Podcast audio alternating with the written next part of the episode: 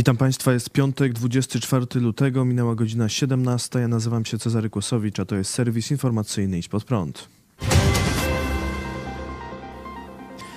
W rocznicę rosyjskiej inwazji na Ukrainę premier Mateusz Morawiecki odwiedził Kijów. Premier oddał hołd obrońcom Ukrainy, składając wieniec przy ścianie pamięci poległych. Polski premier spotkał się w Kijowie z premierem Ukrainy Denysem Szmychalem oraz z prezydentem Ukrainy Wołodymyrem Zełenskim. Szef polskiego rządu przekazał informację o przekazaniu Ukrainie pierwszych czołgów Leopard. Polska przekazała Pluton, czyli cztery czołgi Leopard. Docelowo ma być ich 14. Mateusz Morawiecki zapowiedział też dostarczenie naszym sąsiadom dodatkowego wsparcia czołgami PT-91.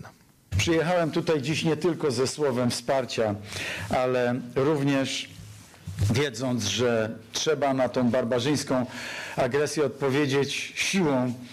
Dzisiaj Polska jako państwo, które jako pierwsze budowało tą koalicję leopardów z sukcesem, dzisiaj składającą się z kilku czy kilkunastu państw, dzisiaj także chcę jako pierwsze europejskie państwo symbolicznie przekazać Tobie, Wołodymirze, cztery pierwsze polskie leopardy, 4, 2A4 i e, to są takie czołgi, które na pewno będą znakomicie stawały w szyku, w waszym szyku na polu walki, będą się świetnie sprawdzały. Przekażemy również wkrótce kolejne. I nakłaniamy naszych partnerów z Unii Europejskiej, z NATO, żeby robili to samo. Dzisiaj już e, w Polsce e, odbywa się bardzo intensywne szkolenie żołnierzy ukraińskich. Zresztą nasi szkoleniowcy są pod ogromnym wrażeniem tego, jak szybko ukraińscy, czołgiści ukraińscy żołnierze potrafią posiąść tę umiejętność posługiwania się właśnie nowoczesnymi e, czołgami.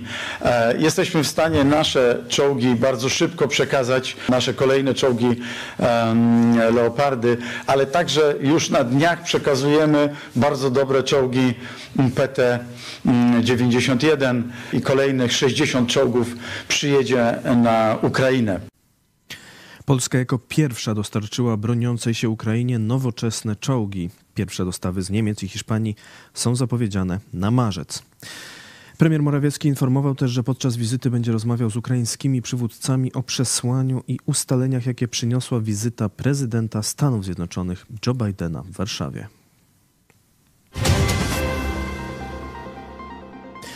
Diabelski plan chińskich komunistów. Dziś Ministerstwo Spraw Zagranicznych Chin opublikowało dokument pod tytułem Stanowisko Chin w sprawie politycznego uregulowania kryzysu ukraińskiego. Jest to propozycja planu pokojowego dla Rosji i Ukrainy składająca się z 12 punktów. Chiny wzywają m.in. do zawieszenia broni, wznowienia rozmów pokojowych, a także do odrzucenia gruźb użycia broni atomowej.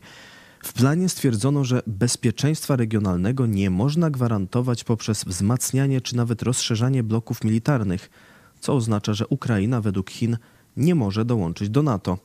Dziesiąty punkt chińskiego planu mówi o zaprzestaniu jednostronnych sankcji, czyli wyraża sprzeciw komunistycznych Chin wobec sankcji nałożonych przez Zachód na Rosję. Chiny proponują też, by Zachód przestał dostarczać Ukrainie broń. Treść chińskiego planu pokojowego skomentował dziś doradca Białego Domu do spraw bezpieczeństwa narodowego Jake Sullivan.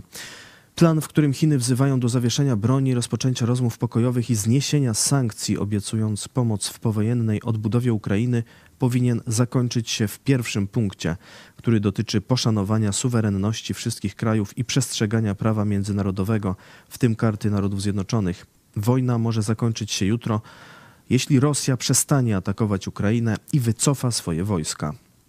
Korespondentka Idź Pod Prąd na Tajwanie Hanna Shen stwierdza jasno, Czołowe postulaty chińskiego planu mają pomóc Rosji i oczywiście uderzyć w Ukrainę i Zachód. Jest to więc plan diabelski.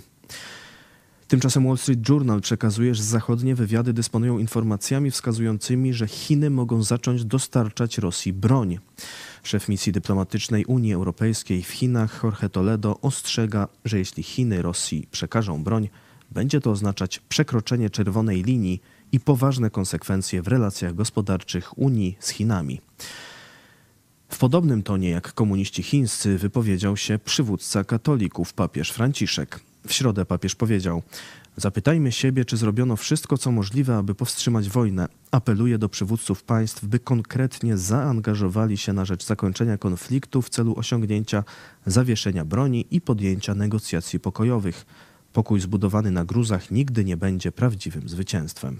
Tak troszeczkę może prowokacyjnie, że bardzo cieszą mnie te e, doniesienia z Pekinu ten chiński plan, komunistyczny plan pokojowy, bo co on pokazuje?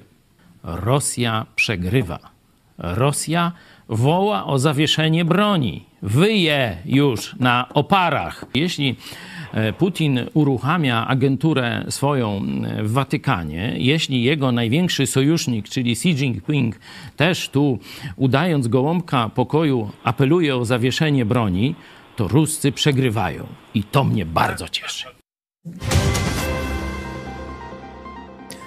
Rosja porywa ukraińskie dzieci. Eksperci z Obserwatorium Konfliktów Uniwersytetu Yale udokumentowali działanie 43 rosyjskich obozów, w których Rosjanie zamykają ukraińskie dzieci porwane z okupowanych terenów i poddają je rusyfikacji i ideologicznemu praniu mózgów.